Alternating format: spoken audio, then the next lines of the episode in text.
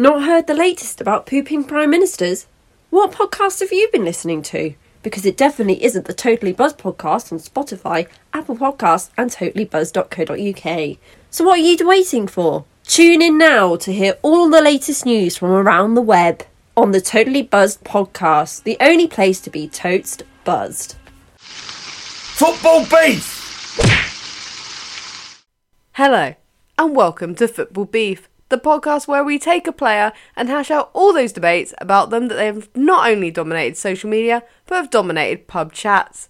I'm your host, Laura, and this week we look at the goal machine that is Alan Shearer. Here's a recap of your need to know Shearer facts. Alan Shearer Quick Facts Clubs. Southampton, Blackburn, and Newcastle United. Senior debut, March 1988 v Chelsea. Club football total appearances and goals, 678 matches and 353 goals. Retirement, 17th of April 2006 versus Sunderland. Club honours. One Premier League title. Personal honours. Three Premier League Golden Boots. Two UEFA Cup Golden Boots. Euro 96 Golden Boot, Newcastle United's all time top scorer, Premier League record goal scorer, Football Writers Association Player of the Year 1994, PFA Player of the Year 1995, third in Ballon d'Or, and FIFA World Player of the Year awards in 1996, England Football Hall of Fame, 2004 Premier League Hall of Fame, and Premier League Hall of Fame 2021. International 63 caps, 30 goals, England. Notable fact Shearer has the most penalty goals in the Premier League history with 58. Thank you, Kayleigh. Now to the meaty portion of the podcast. Debating Alan Shearer this week is Jon, the Geordie Messiah Squires. How are you doing, Squires? I am fantastic, and I just want to say that although I am the Geordie Messiah, there'll be no bias in this debate about Alan Shearer, Newcastle's favourite son and the greatest ever goal scorer. But you'll be going up against self proclaimed the devil, Daniel the Devil Jones himself. How are you doing, Daniel? I'm really good, and what an opponent to have. I don't. I just want to make sure I don't crush Squiggy when some of my sizzling takes, you know, kind of berate Newcastle's favourite son. You know what? It is fine. I will. I will get over it. But we're going to kick off with a debate question, which, as a Man United fan, Daniel, it's going to be probably close to your heart given what the Old Trafford faithful sing every week. We're going to talk about whether Shearer should have joined Sir Alex Ferguson at Manchester United. Obviously, it's not a secret, and he spoke about it publicly. I think everyone involved at this point has always spoken about this opportunity. Shearer could have joined Man United and been one of Fergie's favourites, really, instead of going to Newcastle, where he become, as Squiggy put it, what, what is it, the ultimate, the god, the legend, the myth? The best goal scorer ever. Yes. So the question Symbol. is, should Shearer have joined Sir Alex Ferguson at Man United?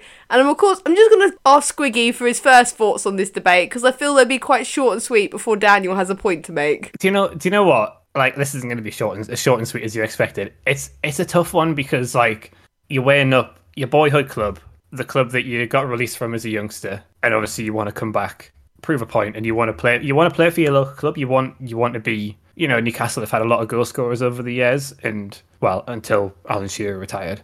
And you know, for him, he probably wanted to to do that at Newcastle. But I mean, he could have gone to Man U. He could have won many trophies, so you would have had a better honours list. He probably would have won a few more personal honours as well. Maybe you know he might have won a Ballon d'Or, possibly, and he probably wouldn't would have won a lot more golden boots. He probably would have got to the Premier League top scorer record a lot quicker, playing in a better team. But I think it comes back to if you really want to play for your boyhood club, you'll play for your boyhood club. And I think possibly Shearer's era is a bit different nowadays. So I feel like nowadays players, I'm not going to say they chase money, they chase they chase success. They want they want to win things. And you know, did did Shearer want to win trophies or did he want to play football for his local club? And I think that's kind of that's where it stems from, really. Daniel? But No, I think they're That's a good all very good points. I really, I do think they're all very good points, and that's absolutely one of the things that I love about Alan Shearer. He got it in his head that he wanted to play for Newcastle United, and like Squiggy just said, it's his boyhood club, and surely the the, the longevity that he had there, which but the longevity he had there, and the success that he took them to. Okay, they didn't win the league, they didn't win many trophies or anything like that, but they enjoyed that success together. So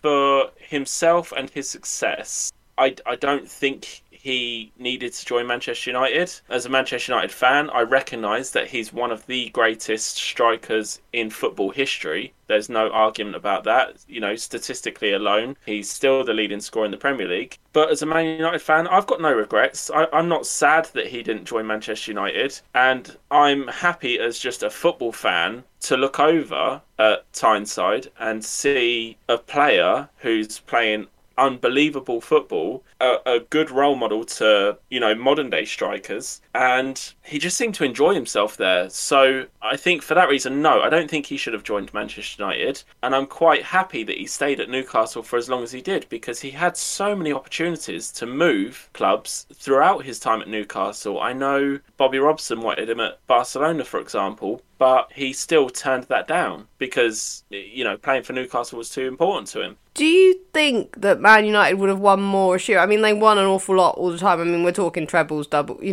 know, we're talking a lot of trophies. But do you think he could have actually made a difference? I know you said you weren't, you're not fussed that he went to Newcastle, but would the idea of having Shearer as an option at any point or that time would that have led to more? It really does depend because there's so many ways to look at it. Now, obviously, what you have to remember is that people seem to get this notion that he turned down Manchester United to go to go to Newcastle, but that's not true. He it is it is partly true.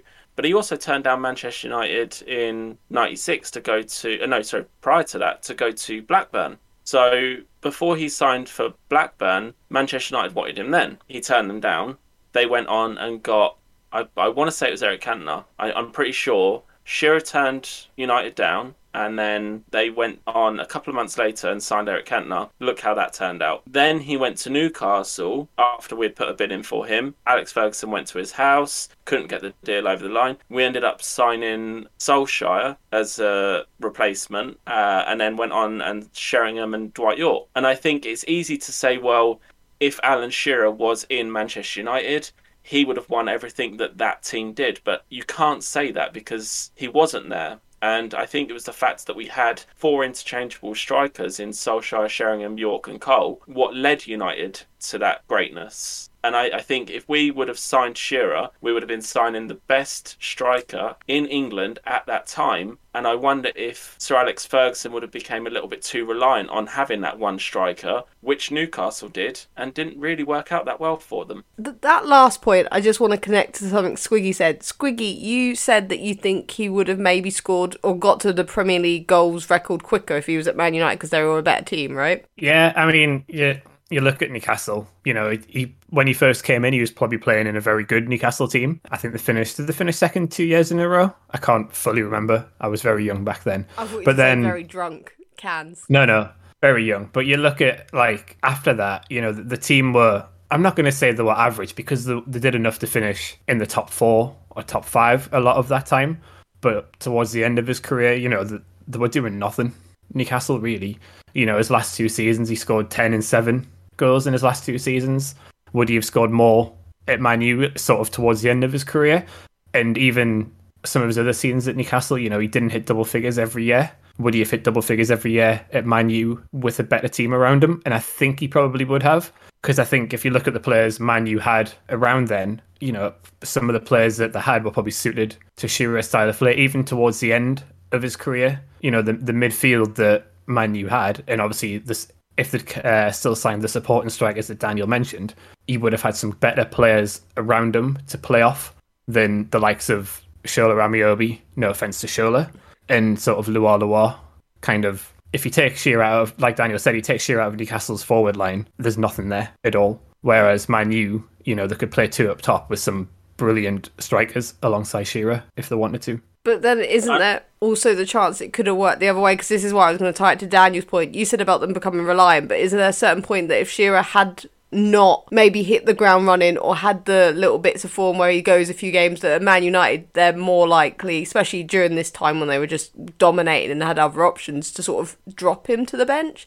Not that he was undroppable at Newcastle, but to a point. I mean, he was. He was, yeah. he was undroppable at Newcastle, apart from like, under one manager, which we'll talk about later on. I just don't like saying anyone's undroppable, but it's that sort of energy, isn't it? Like, would it? You there's, would have stuck there's with certain players, yeah. There's certain players you you would never drop, and I think as a number nine, you you probably wouldn't drop Shearer if, if he hadn't scored in two games. You wouldn't drop him. Oh, You'd look at a way. not. You'd look at a way.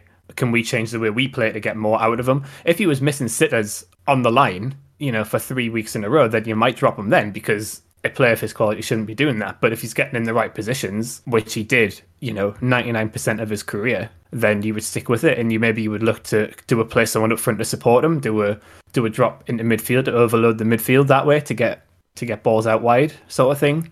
You would look at a way to adapt to fit Shearer. Daniels, you not think they would have moved him? Not even even the form thing, but maybe like he wouldn't have lasted as long at Man United, or do you think they would have protected him? Not not Newcastle protected him, but they stuck with him and changed and adapted to fit him. Up until I would say probably, I mean, he had a couple of injuries prior to 2000, but I, I wonder if the intensity and the level that Manchester United play at would have burnt him out a lot quicker. And that's one of the things that I look back now and think he had that longevity maybe because he not necessarily had an easier job at Newcastle, but he was their captain, he was their go to guy, he was the man. And I think if you had an opportunity anywhere on the field, you're going to try and get it into Shearer to finish it. I think maybe that would be half the reason why his stats are as good as they are because, like Squiggy said, they had Shola Ameobi, they had Lomana LuaLua, they had a couple of these players that in today's game would be sitting in the championship, quite frankly, but then they're still holding their ground as a Premier League team. And I think maybe the I think the pace at Manchester United would have burnt him out a little bit. And I also think that's maybe one of the reasons why when Madrid came calling for him, he turned them down as well. Because I know Real Madrid wanted him and I think it was like ninety six as well, maybe just before he went to Newcastle.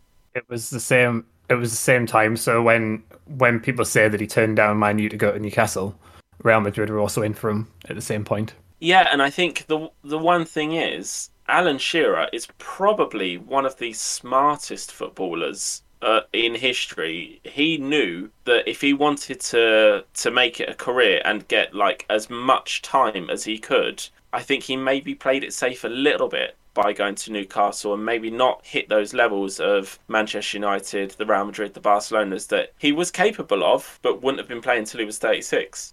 Is your point probably supported by the fact that he did retire from England quite early? And I mean, it wasn't that young, but it was still like he did call it time with his injuries, and that so he could continue the club. Maybe he would have had to make that decision even earlier if he was at somewhere like Man United with the level of games, the intensity, the pressure, the everything. Absolutely, and we've seen that you know Sir Alex Ferguson, who I don't think there's any question, greatest football manager of all time. I think he he will often do, or he often did, what was best for the team. We let go of a seemingly undroppable player in Ruud van Nistelrooy, and he let him leave to Real Madrid. He done the exact same thing with Beckham, done the same thing with Ronaldo. Like no one player is bigger than the team. However, I think obviously in the case of Shearer and Newcastle, Shearer was probably a bit bigger than Newcastle. It, it's it's it, it's kind of a shame to say because I absolutely love Newcastle United. I've loved them since probably I was five years old, maybe yeah, 20, 28 years now. I've absolutely loved Newcastle,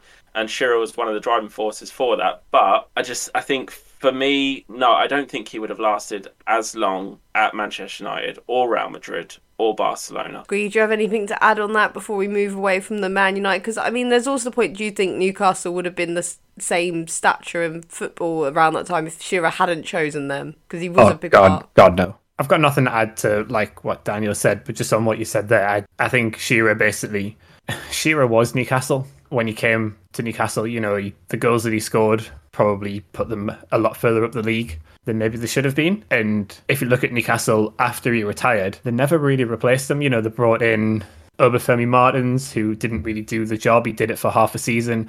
Albert Luque lasted what six months or something. So you know, and I don't, I don't even think now they've replaced him. And we're talking what? How many years since he retired? Oh, it's gotta be 16, 15, 16, 16 17 years. Maybe 17. And they've yeah. and they've still 2006 never was retirement. so around about that, yeah. So they've and they've never they've never replaced him now. The closest they've got is Callum Wilson, who's injured all the time. But That's a before that, towards Nile Ranger there, honestly. Nile, no danger of scoring Ranger. I feel like Newcastle fans must surely have felt they found something to recapture that kind of glory of Shearer in Papiss Cisse and Demba Ba. So Dem- Demba Ba was probably the best striker we've had since Shearer. But when Cisse came in, obviously Cisse, Cisse had that brilliant run. Was it 12 goals in 13 games or whatever it was? Something It was something ridiculous like that, yeah. And he scored all those goals, which pushed Demba Ba out of position, and Demba Ba never scored. When Cisse, so Demba Ba scored the first half of the season, never scored the second half of the season when Cisse was scoring. And then you got to the start of the next season, and because Cisse was on that goal scoring run,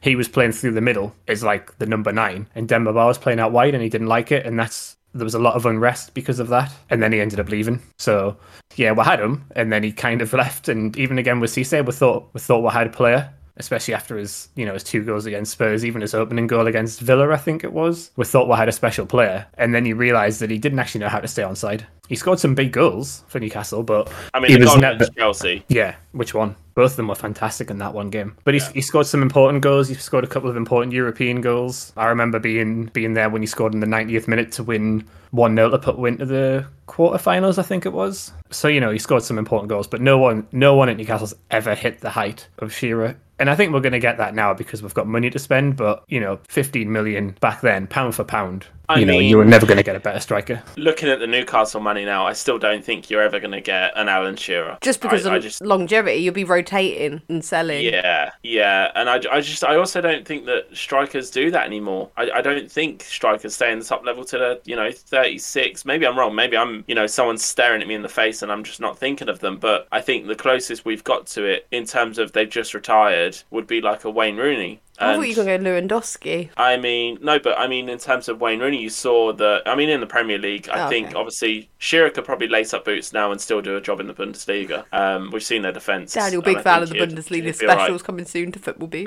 Oh, it's an absolute joke of a league. The Championship is harder than that. I think it's probably equivalent to our League One, but that's for another conversation. I think Coming soon, a football beef. no. I just think that you know you look Stop at Wayne Rooney. antagonising him.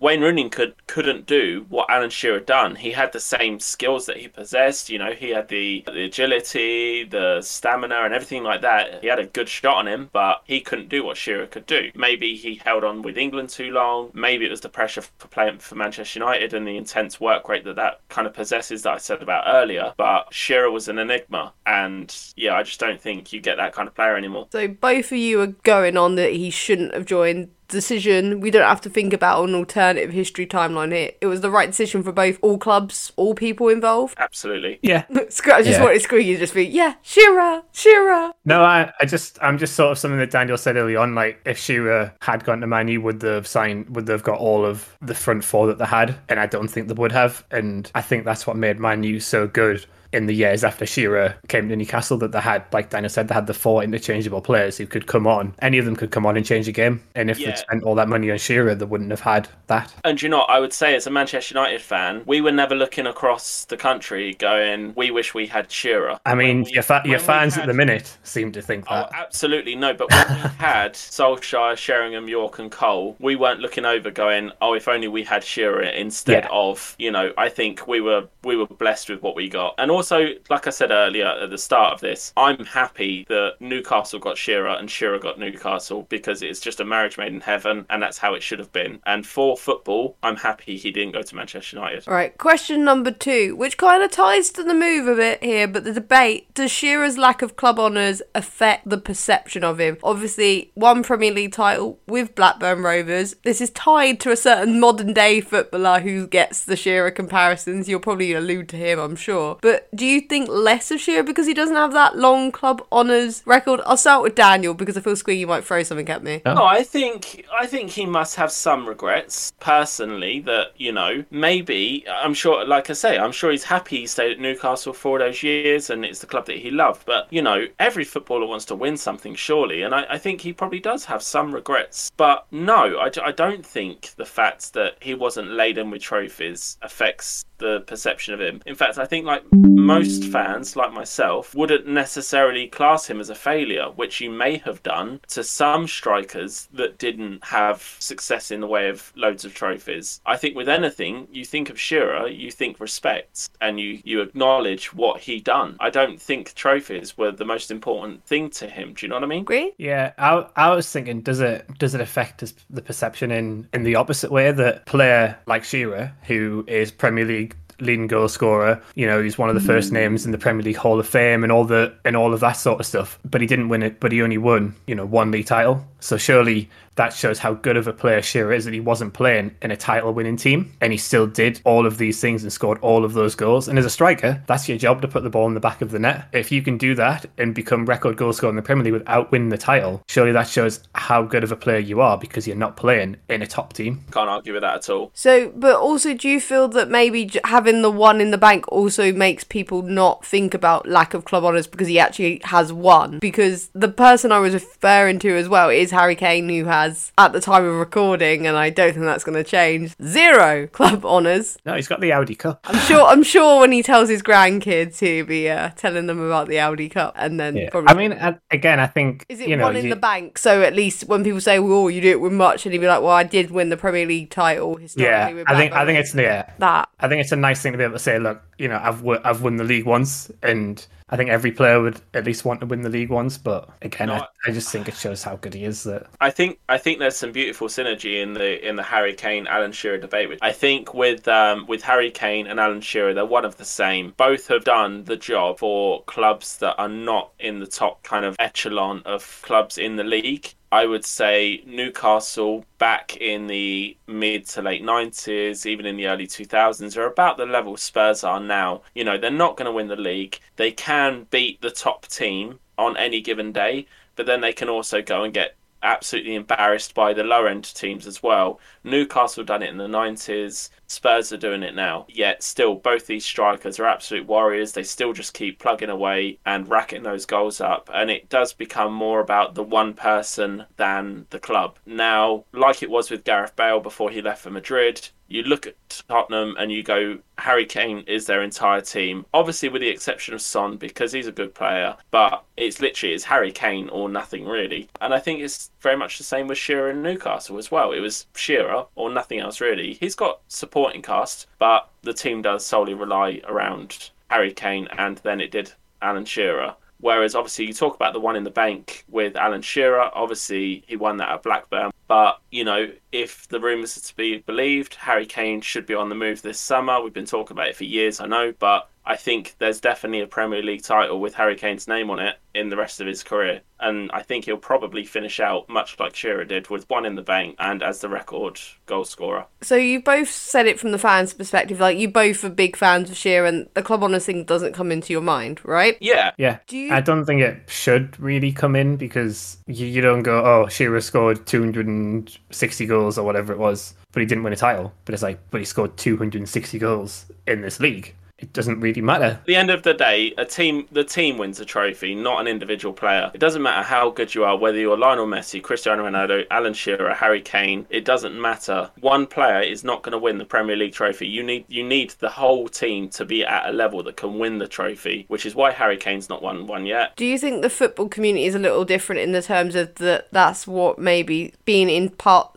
in title winning teams in trophy riddled teams and stuff like that maybe affects your personal honours, or do you not believe in that? Because to be fair, Alan Shearer came third in the Ballon d'Or and the FIFA World Player of the Year awards. That's his highest. You said about him being in the Hall of Fame, you know, post in the first Premier League Hall of Fame, which is obviously post retirement and stuff like that. But do you think if he was in more like club honoured, title winning teams consistently in that title chat, then that sees the football community give him his flowers at the time more? Because obviously people appreciated his talent at the time, but would he have got more? I think so because I mean, just someone off the top of my head, Louis Saha. Louis Saha won two Premier League titles and the Champions League with Manchester United. Do you look at him and go, "Well, he's better than Shearer because he won the Champions League and two Premier League titles"? No, it's because the team he was in. I think Wearing a Pizza I think if shirt. Shearer if Shearer played in a team that won more league titles, he'd probably have finished higher than third in the Ballon d'Or if he kept his form up. So if he'd scored, so say Shearer's first season, he scored 25 goals for Newcastle. They finished second. If they'd gone on and won the league that year with his 25 goals, would he have won the Ballon d'Or? Possibly. I don't know who was going to be in the running that year and who won it, but there's probably a chance he would have been very much talked about. And again, when he scored, he had a few other seasons where he hit 20 plus goals. If Newcastle won the league, then you know he would have been talked about for the Ballon d'Or probably a lot more. I mean, um, he, he, was quite clear in third. So top five were Klinsmann, Del Piero, then Alan Shearer, then the Ronaldo, and Matthias Sammer for Borussia Dortmund. Um, Ronaldo was the one that got robbed there out of the two, but you know, I think yeah, Alan Shearer held held his own very well. I mean, even beating the likes of Eric Cantona, George Weah, you know, Gabriel Batistuta, some absolute prominent names at the time. I'm gonna say also with you know the lack of club honours was Shearer, but he still has this greatness stat, you know, club legend icon, all that stuff. But is it maybe helped by him succeeding at international level to some degree? Obviously, England didn't win a World Cup or a Euros trophy before people get all like, but he did get golden boots, and obviously individual stuff at international tournaments tends to stand out more. Like Premier League golden boots, amazing and stuff, but then you're like, the first thing you know when you say a Premier League season is more likely the team that won rather than going, oh yeah, that was the Shearer year. But with yeah. Euro and World Cups, you might go, oh, that's the year that Wayne Rooney stole the spotlight, or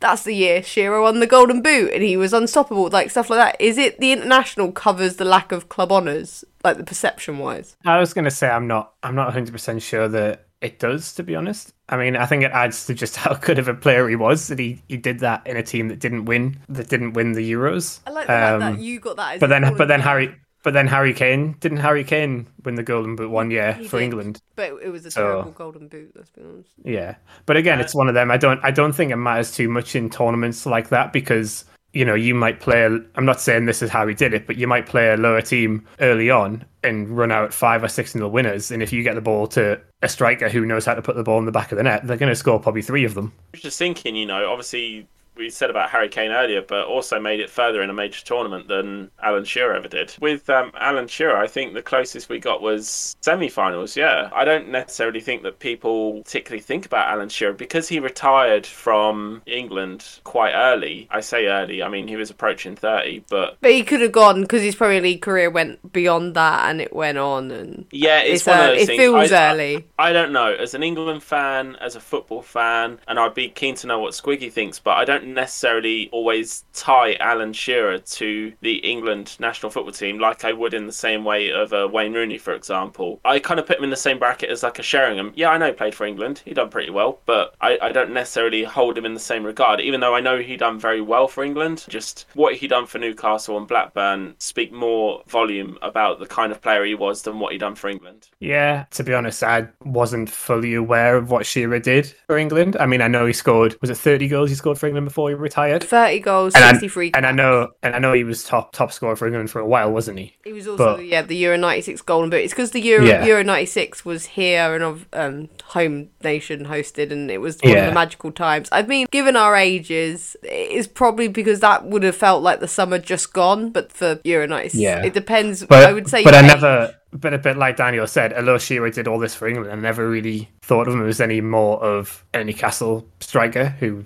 obviously did well previously at Blackburn to get the move to Newcastle. I don't really think about his international goals, to be honest. I think of I think of Michael Owen as more of an England striker than Alan Shearer. And that pains me to say that so much. You know I my mean, thoughts on Michael Owen. I, I, would say though, the fact I do remember Alan Shearer scoring against Germany at Wembley, the old Wembley, and that that that did do it for me. I will I won't lie. It was Euro '96. I still remember it. I was wearing my little Man United kit because I did. I, my parents couldn't afford an England kit. it was good enough. And for that moment, Shearer was a Man United player somewhere in an alternative timeline when you did the little Shearer hand gesture. Exactly. I think it was the summer we should have signed him. Oh, was it? That's, that one. Yeah, yeah, it did. Yeah. Well, then I'm going to move on to the big debate the big juicy one that surrounds Alan Shearer, which I don't think divides his opinion as much as it could, but I feel like as time goes on, obviously more opinions will come, more strikers will emerge as contenders. Once again, we are going to probably end up talking about a certain Tottenham striker, but greatest Premier League striker of all time is that Alan Shearer because he's top goal scorer in numbers, so a simple argument can be made that he is because, you know, most goals, greatest striker. Where do you sit on this? Let's start with Daniel. Are we saying in the Premier League? In the Premier League, just the Premier League era, the Premier League, the nice 92 onwards, the nice where football records what didn't exist mean- before. He's obviously definitely in the conversation. Um, statistically, I would say yes. You know, I, he's the only he's the only player to score over 100 goals for two Premier League clubs, which is completely unheard of. No one else has got even close to that. He obviously done it for Blackburn in a lot less time than he done it for Newcastle. And I would say yes as well, just purely for the longevity, you know. Even even looking at what he done for Newcastle past the age of 30 for example. So when he was 31 he still made 37 appearances for Newcastle. 35 appearances the following season. 37 the following season and like he's still hitting these 30 plus games a season up until he was 36 that's completely unheard of no one does that and he was still performing at a level his goals may have dried up a little bit but what he's still done for the team by lifting the morale and everything like that for me puts him in the conversation as yeah i would say he is probably the greatest premier league striker of all time Squiggy? Can't really argue with that, to be perfectly honest. Again, I think you look at you look at the numbers, and he's up there. And I think you look at you look at the way that he kind of he changed his game a little bit. So when he first came in, he was you know he was he was strong, but he was also he was also quite quick back then. Not like massively he's going to beat you for pace every time, but you know no he, he didn't have blistering pace did he he weren't like he- a, an Henry for example No, but but he, he had enough to get away from defenders and still kind of play on the shoulder a little bit when he was a bit younger. And then through all his injuries that he had, his game changed and he just he relied on that strength and obviously having a shot on him. And he kind of changed his game and obviously he was probably more successful changing to that kind of game. But I think it just shows how good of a player he is that he can adapt, he can come back from injury and actually come back as a stronger player as well. You know, he, he had injuries at Newcastle where he missed nearly the whole season. And then he came back the next year and he scored 20 odd goals. You don't really see that nowadays. If a player misses that long of a timeout, they're, they're a different player when they come back. So would you say his And- evolution and changing of his game because he could then be a more complete player is why he might be more the greatest, not just because of stats? Yeah, Where you- and I think that's and I think again that's like what Danny said about his longevity in the game because he knew he knew what his strengths were, he knew what his weaknesses were, and he wa- he wasn't going to pick up the ball and drive at you, you know, a couple of step overs and then get past you. He knew that if he had half a yard, he was going to put the ball in the back of the net. which is all you needed because I think when you think of just an absolute amazing complete striker that he was, he he really worked on three key factors. There was pace and there was speed, like you know we just touched on a moment ago. He did have speed, but it weren't to the level that he wasn't an Henry that was gonna make a thirty-yard dash and slot it in. But he had enough speed to get away from the last man, which is all you really need. He had strength, which again a lot of modern-day strikers don't have. Alan Shearer was a strong forward, which I think uh, with Chrissy Sutton, Alan Shearer was the strong one out of the two of them. And then also intelligence. Alan Shearer was without a doubt one of the smartest strikers, the most intelligent forwards I think I've ever seen. The way he read the game, the way he studied the game, is the reason he managed to play so long and still be relevant well into his 30s. Where I think, obviously, you look at a Monday striker, and I've got no doubt the conversation on Henry will come up at some point because they're often paired as who's who's the better striker out of the two. But Henry was pace, pace, pace, and some intelligence, whereas Alan Shearer was like a trifecta of all three things needed. So I just, for me, much better striker. I'd say the two closest that get tipped here. I think Harry Kane is probably being tipped because obviously he's the one chasing the record at the I think. I think So- Harry Kane is probably the only striker probably in the modern day Premier League that's kind of a little bit like Shearer. So he's he's got that little bit of pace. He can head the ball. He, he he can be strong when he wants to be. When he doesn't want to throw himself to the floor to try and get a penalty. And if you give Harry Kane half a yard, he knows where the back of the net is. I know they are two one of the same, really, aren't they? Yeah, they are they are very very similar strikers. Is this the case of if when it time comes that you may be saying when Harry Kane hangs up his boots, which I'm assuming is a few years off, touch wood. I think we've got another four or five years. yeah. Would you think Yeah. this could be changing the answer and the conversation a little bit? Because you said Henry is the closest rival, and I do think Henry is the one where people go, no, but Henry can do this, and then list off all his goals. Henry could, you know, look at this, look at that. Henry evolved from a winger into a proper strike, like, I'll say proper striker, but into a s the main goal threat of a very successful Premier League era side. Yeah, that- I think I think it'll be a very interesting chat when Kane does does eventually retire, and even if he doesn't hit the record, which which I personally think he will, I don't want him to because I I, still want a Newcastle player to have the record, but I think he will, and I think it'll be a very interesting conversation to have because I feel like there probably won't be that many people. I'm not going to say Tottenham fans haven't supported Tottenham for that long, but I don't think there'll be many people who probably saw Shearer in his prime and saw him to be how good he was, and also saw Harry Kane in his prime and how good Harry Kane could be. And I think it'll be a very interesting conversation, and I think there'll be a lot of opinion. Obviously, you'll probably have Tottenham fans going Kane, Newcastle fans going Shearer. And then you'll have those people who are in between who sort of grew up watching Shearer and then also watched Kane later on, a little bit like me, who are probably thinking, thank you, and Daniel. and we're all going to be a bit like, this could be a very interesting topic in five years' time, six years' time. Touching on on Henry, is that the closest contender? Is there any other names you think come close to maybe debating the greatest Premier League striker? Because I think Henry is the only one currently I can say that's you know everything's there for you to look at and analyze with Shearer. Yeah. No, I, I think um, I think uh, sorry if I may just jump in there. I think there's on then. four names when it comes to greatest striker in the Premier League of all time, um, and I think uh, I, I do I think now more so the conversation has changed from Henry and Shearer to Shearer and Kane, which I do think those two are going to be battling out as the argument of the greatest striker. But then the the, the next two would go down to Henry and Aguero, and I think Yeah. that's the new conversation there. Who was better, Aguero or Henry? But I do think the conversation will need to change shortly on who is the Premier League striker god. Is it Kane or is it Shearer? And then Um, someone to say Fowler at the back. Oh no, of course not. No one's that stupid. Hey, it's his nickname. Don't take the branding away. I was going to say the same as Daniel, really, like, where's Aguero in this discussion? Because I feel like no one talks about him, but he's a fantastic striker. He was fantastic in the Premier League. He was, again, he was un- unfortunate with injuries, but again, he knew where the back of the net was. And like Daniel said, I think Aguero and Henry can battle it out a little bit. And I think, you know, if, if Drogba had possibly played a few more years in the Premier League, he Well, could be. ground running a bit fast. Yeah, yeah, he could have sort of been in that debate as well, but I don't think he. I think he's kind of like on the outside looking in a little bit to that. Well, yeah, but then you know you go on the same route of the Robin van Persies, the Ruud van Yeah. Nistelrooys, the Wayne Rooney's. Like, there's just there is too many to name. Yeah. Um, but no, I think I think that's where the conversation needs to switch now. It's Aguero versus Henry, and it will be Kane versus Shearer. Do you also think this is going to be the, with the conversation switch before we sort of move on from this? Is the fact that it's also what's expected of a striker because that's the evolution there as well. Because you think Kane's going to beat the record, Squiggy, like whereas I would be someone who thinks that maybe Kane's going to start scoring less goals or not keep up the numbers that he's doing, but he might be involved in creating more. If that makes sense What makes you say that? just because he's dropping deeper, he's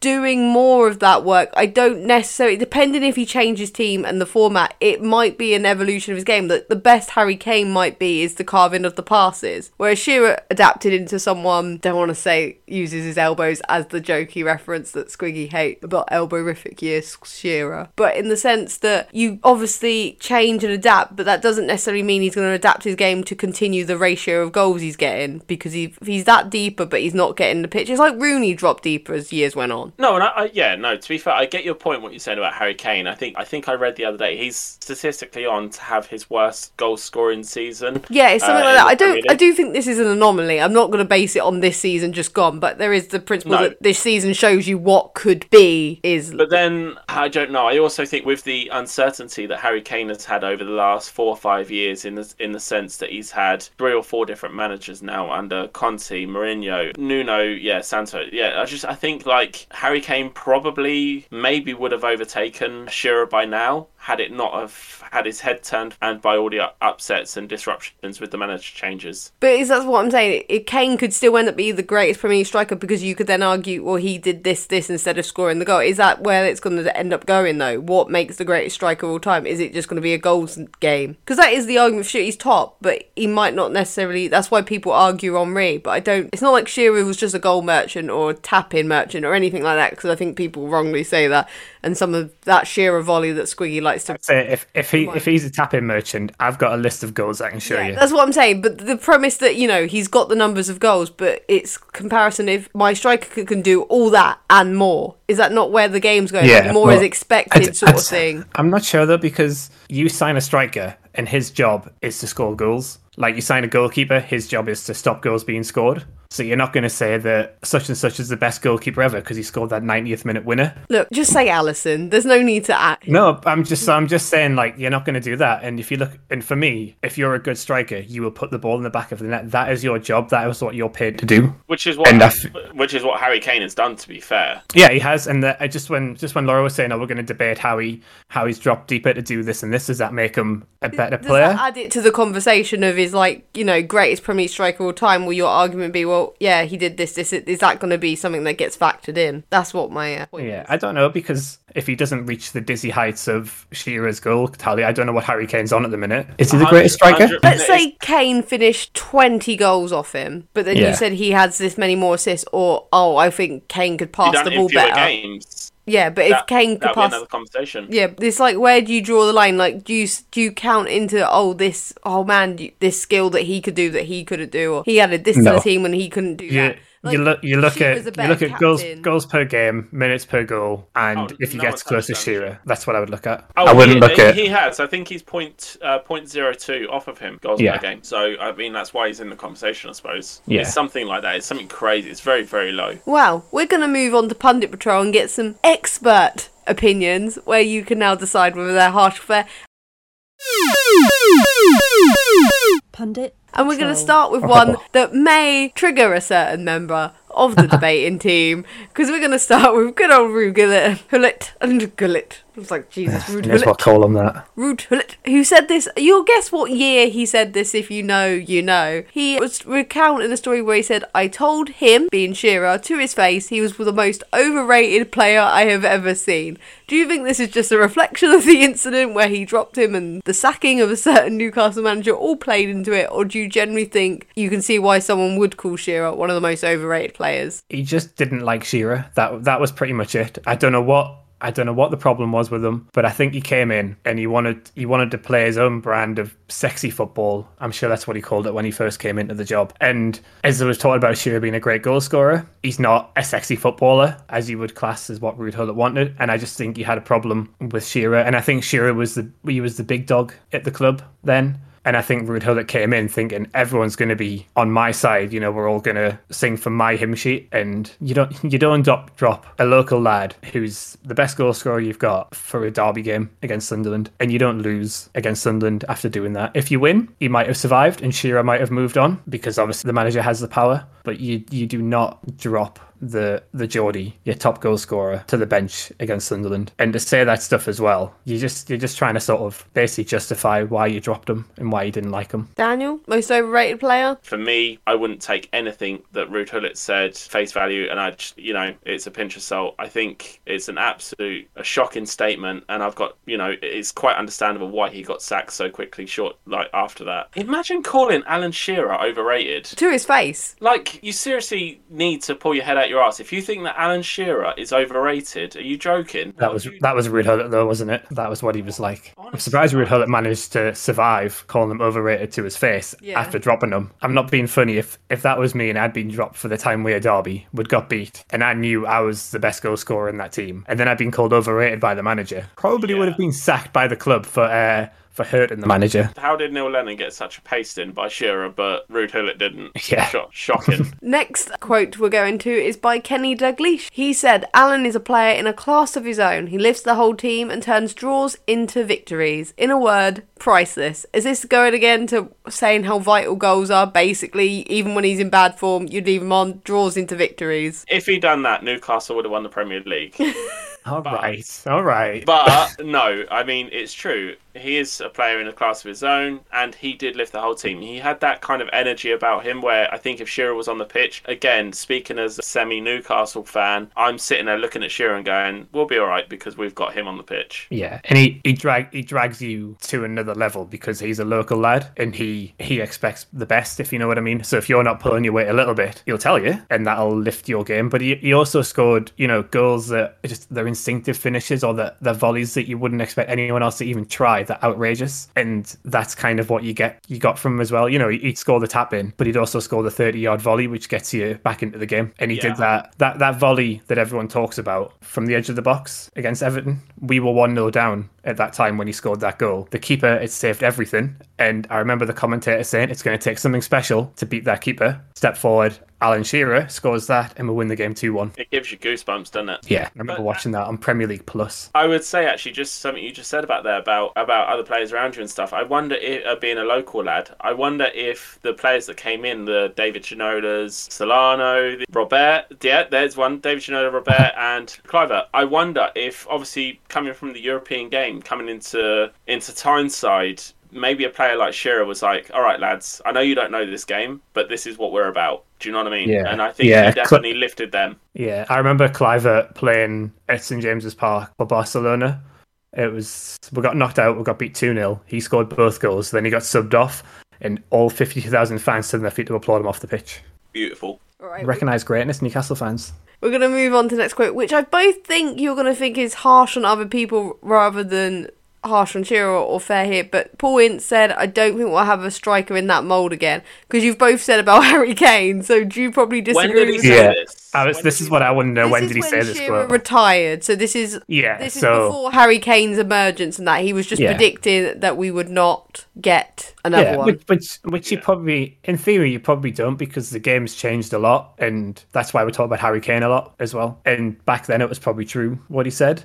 And if you ask him now, you'll probably say we've only had one striker in that mould since Shearer, and he's currently playing up front for Tottenham, unless Yeah, he's moved I clubs by the time you ask him. The thing is, obviously, when Alan Shearer retired in 2000, 2005, 2006, Henry had already been around, done his thing. You know, Wayne Rooney was just bursting onto the scene. I think, obviously, it's quite a bold statement with the, some of the names that were coming through around that time. Obviously, you had Van Persie as well. Ruud Van Nistelrooy had been and gone. Quite, quite a brave statement, but at the time, I get what he's saying. Obviously, I don't think we'll ever see a striker in that mould again. Yeah, I, I understand that. That's right. We're going to move on to Squee's least favourite Newcastle striker now. Michael Owen said, I like, this is obviously before a lot of the beef, and this was when Shearer retired and all that merged. But Michael Owen said, I like him because you get a lot of flair players, but nobody was as mentally tough as Alan, who got the most out of his body for such a long time. Probably the greatest Premiership player ever. So this is going one step further, not just the greatest Premier League striker, the greatest Premiership player, so overall, which is then a debate in itself, but also do you find that this is the mental aspect and how he made the most of his body? Something that Owen probably couldn't do. Yeah, I think it's something that me and Daniel have both touched on during this. That he knew how to get the most out of his body, his men, his mentality, and everything. Greatest Premier League player ever? I'm not really sure. We'll probably need to talk about that at another date. But I think 99% of that quote is probably pretty much what we've already said. Yeah, no, I would concur with that as well. I don't, well, I don't think he is the greatest Premier League player of all time, but striker, yeah, probably. But again, we've said we've touched on already about his mentality, uh, his just sheer intelligence was incredible, but the longevity, the way he looked after his body to the level he did, despite those injuries, coming back from the the injury played, I think it was like 2000, 2001, to come back how he did and still keep performing to that level. Yeah, I, I understand why Michael Owen said what he said. So we're going to move on to Glenn Hoddle now. Glenn Hoddle said, England have had many great strikers over the years who have excelled in certain parts of the game, but there is no chink at all in Shearer's armour. Even to the point of magnificent mental strength. He works so hard, he's not afraid to put himself around physically, and won't be intimidated by aggressive tactic. He's a clever player who's capable of understanding tactical instructions and then carrying them out, even if it means defensive duties. He's not just after the glorious scoring goals, you can see him running to the wings, demanding the ball, searching for space, especially down the right, where he crosses the ball in as good as any winger in the game. How do we feel about this? Because this is a, obviously the other side from him just banging in goals. This is like someone critiquing every area of his game here. It's true, you know. We've already said Alan Shearer was the kind of complete forward, which it does mean coming out of that, that box and moving into space on the wing, looking anywhere around that kind of 18 yard area from the from the goal and seeing where do I need to be right now, and that was the intelligence that he had. Anything to add on that, Squee? Do you like him running to the wing? Defensive duties? Because there's certain players, strikers, you wouldn't have trusted doing defensive duties, and I'm not even throwing shade at them. Yeah, no, I I agree with pretty much that and what Daniel said. I mean, it's it's quite funny though that Glenn Hoddle, who I mean, if he's going to be revered as a pundit and as a football expert, as you said he, earlier when we were talking about the experts, he's a clever player, tactical instructions, carrying the team, performing de- defensive duties. It would be kind of remiss of me to applaud that, but throw shade at Harry Kane, who gets dragged for Doing exactly dropping exactly. Defensively. Yeah. Yeah. Yeah. Basically, this is just highlighting the fact that Shearer, at his heart, was a team player who first and foremost wanted the team to win. That's a roll up your sleeve Yeah. sort of. Yeah, Yeah. but that's the problem in 2022. That's Harry shamed Kane upon. does that and he gets dragged. Yeah, Yeah. or Yeah. Ronaldo does it, he gets dragged, and it's just like, Yeah. oh, come on. The amount of times I remember watching Shearer get the ball on the wing and I'm like, what's he doing there? He should be in the box waiting for this ball in, and then he'll put a ball in and Newcastle will score. And I'm like, how have you done That's what he was doing that. That's that's what he was doing there. That's why. It's the Maybe set. Like, how, knows the game how have you done that? He knows it better than me. Sat on the sat in the in the ground. Didn't even know how old I was then. I think at the end of the day, it also comes down to I don't know why it's because you said about him crossing it and like who's he going to cross it to, that sort of energy. But it's at the end of the day, you want a team of Alan Shearers, not obviously in goal defence, but it's that that sarcastic chant or whatever because you want him to be able to be on the wing to cross the ball like he can, but also be in the box to finish it because there's also no one else like him. It's the same energy Yeah. with Harry Kane. Harry Kane's putting Yeah. in these great passes, but also you're like, God, I wish Harry Kane was the one in the end of it because sometimes someone else, not not Son or Tottenham, but like there's some other Tottenham players, they get on the end of it and you're like, this has been wasted Yeah, on you. he'll put a ball into the box where Harry Kane should be expecting the ball into the box, but all the other players are just sat on the edge of the box expecting something else. Yeah, that sort of energy. Yeah. And I think that's probably what that quote alludes to. Shearer's a clever player who did what, you know, knew what he was doing, followed tactical instructions, and sometimes that meant him not being the guy that got the goal, even though he was capable of being the guy who got the goal and probably would have made it easy look easier than it was. Yeah, I agree with that. Actually, to be honest, I think he obviously done things that probably, y- like Squiggy just said, you look at him and go, "Why is he doing that?" But then when it results in a goal, you have to sit back and go, "Maybe he knows the game better than I do, or he Yeah. reads the game better." I'd hope I'd hope he would, because if I was reading the game better than him, I have wasted my life. You, you know, one of England's greatest talents has been hidden for years. I've been, I've been hidden on podcasts for the past six or seven years when I should be out there playing the game. Right, we're going to move Kevin Gallagher's quote here, which is quite an interesting one here because it's more of a defensive one. I don't know why he felt the need to go on the defensive. He said, I wouldn't say he was the most talented centre forward in the world. He wouldn't go and take a centre half on and do six step overs and a dummy to the side. It was more straightforward. He would gain ha- that half a yard, shoot, and score the goal. That's all he had to do. It was so simple, A to B, and that was Alan. He was the best at it. Yeah, I think we've kind of touched on that again. Like I think I know I definitely said it where he's not gonna he's not gonna beat a defender. He's not the with sexy step footballer overs. that Ruud Hullet yeah, wanted. but again, if you if he gets half a yard, you know, nine times out of ten, it's probably gonna go in the back of the net or at least work the keeper. And basically, that's what he said. That's what Shearer was all about. No, I, I think I think it's kind of a beautiful sentiment to be honest. And obviously with Kevin Kevin Gallagher, he obviously saw Alan Shearer at arguably his best. I, I, I completely understand where he's coming from. I, I don't want to take anything away from Alan Shearer by saying he wasn't that sexy footballer who would do the you know the four million step overs and a thirty yard dash down the wing and you know scream it into the bottom right. It was just one of those. He knew what he needed to do. It was simplicity at its finest, and I think that's kind of what you knew you were getting with Shearer, and that's what you wanted. I don't think if Shearer tried to do all that stuff, which I'm sure he was more than capable of doing, but that wasn't his game. It wasn't what he needed to do, and that's not how he saw his team winning. The thing The- with Shearer, it was just always what's going to make the team win. Is it not that we go back to the whole clever player? Why waste energy doing all that if it takes one step? Shoot. Absolutely, and it's the same problem that Newcastle's got now with Saint-Maximin. You know, could could be an absolute brilliant player. He he could drive Newcastle forward and do things with them, but I think he cares more. Maybe it's an older analogy, but I think he cares more about the name on the back of his shirt than the name on the front of the shirt. You know. Why beat uh, the same defender once when you can beat him four times and then lose the ball? Welcome, Cristiano Ronaldo, 2006. It worked out well for him, so let's cross our fingers for. I mean, I hope so. We're going to end Pundit Patrol with a good old classic pundit favourite of everyone, Jamie Redknapp, part man, part Great model. footballer. He said, as a bright, as brave as a lion, he's a bit of a throwback, but with a modern touch. I actually really like this quote, and I was like, I had to double check it was Jamie that said it. I just think the imagery of brave as a lion, bit of a throwback, modern touch, I think it's quite nice. Who who wrote that for him? That's the question. Bobby The Savage. Shearer, Shearer wrote it, wasn't it? But I, I can't disagree with them. I, I can't. I I'm know, trying to I because it's Jamie Redknapp, but I I can't. No, I feel like I need a shower now. It's the perfect sum- I I think it's the wash. perfect summary because it, it you got all the elements of the throwback, you know, the up and win, the battling hard, but the modern touch, you know, the the little bits of flair and class that he had and the evolution of his game. Yeah, spot on. Now it's time for the quick fire round, and in the hot seat first is Daniel the Devil Jones.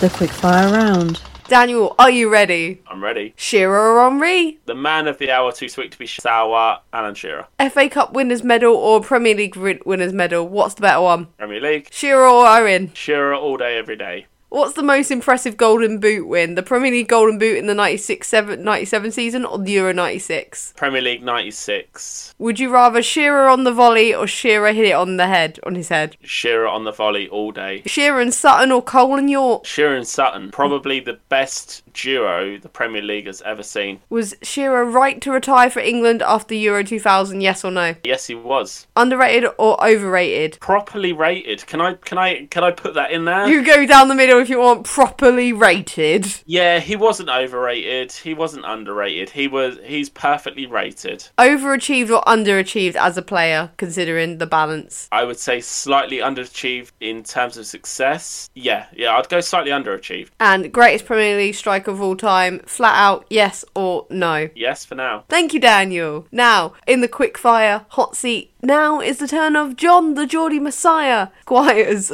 Away.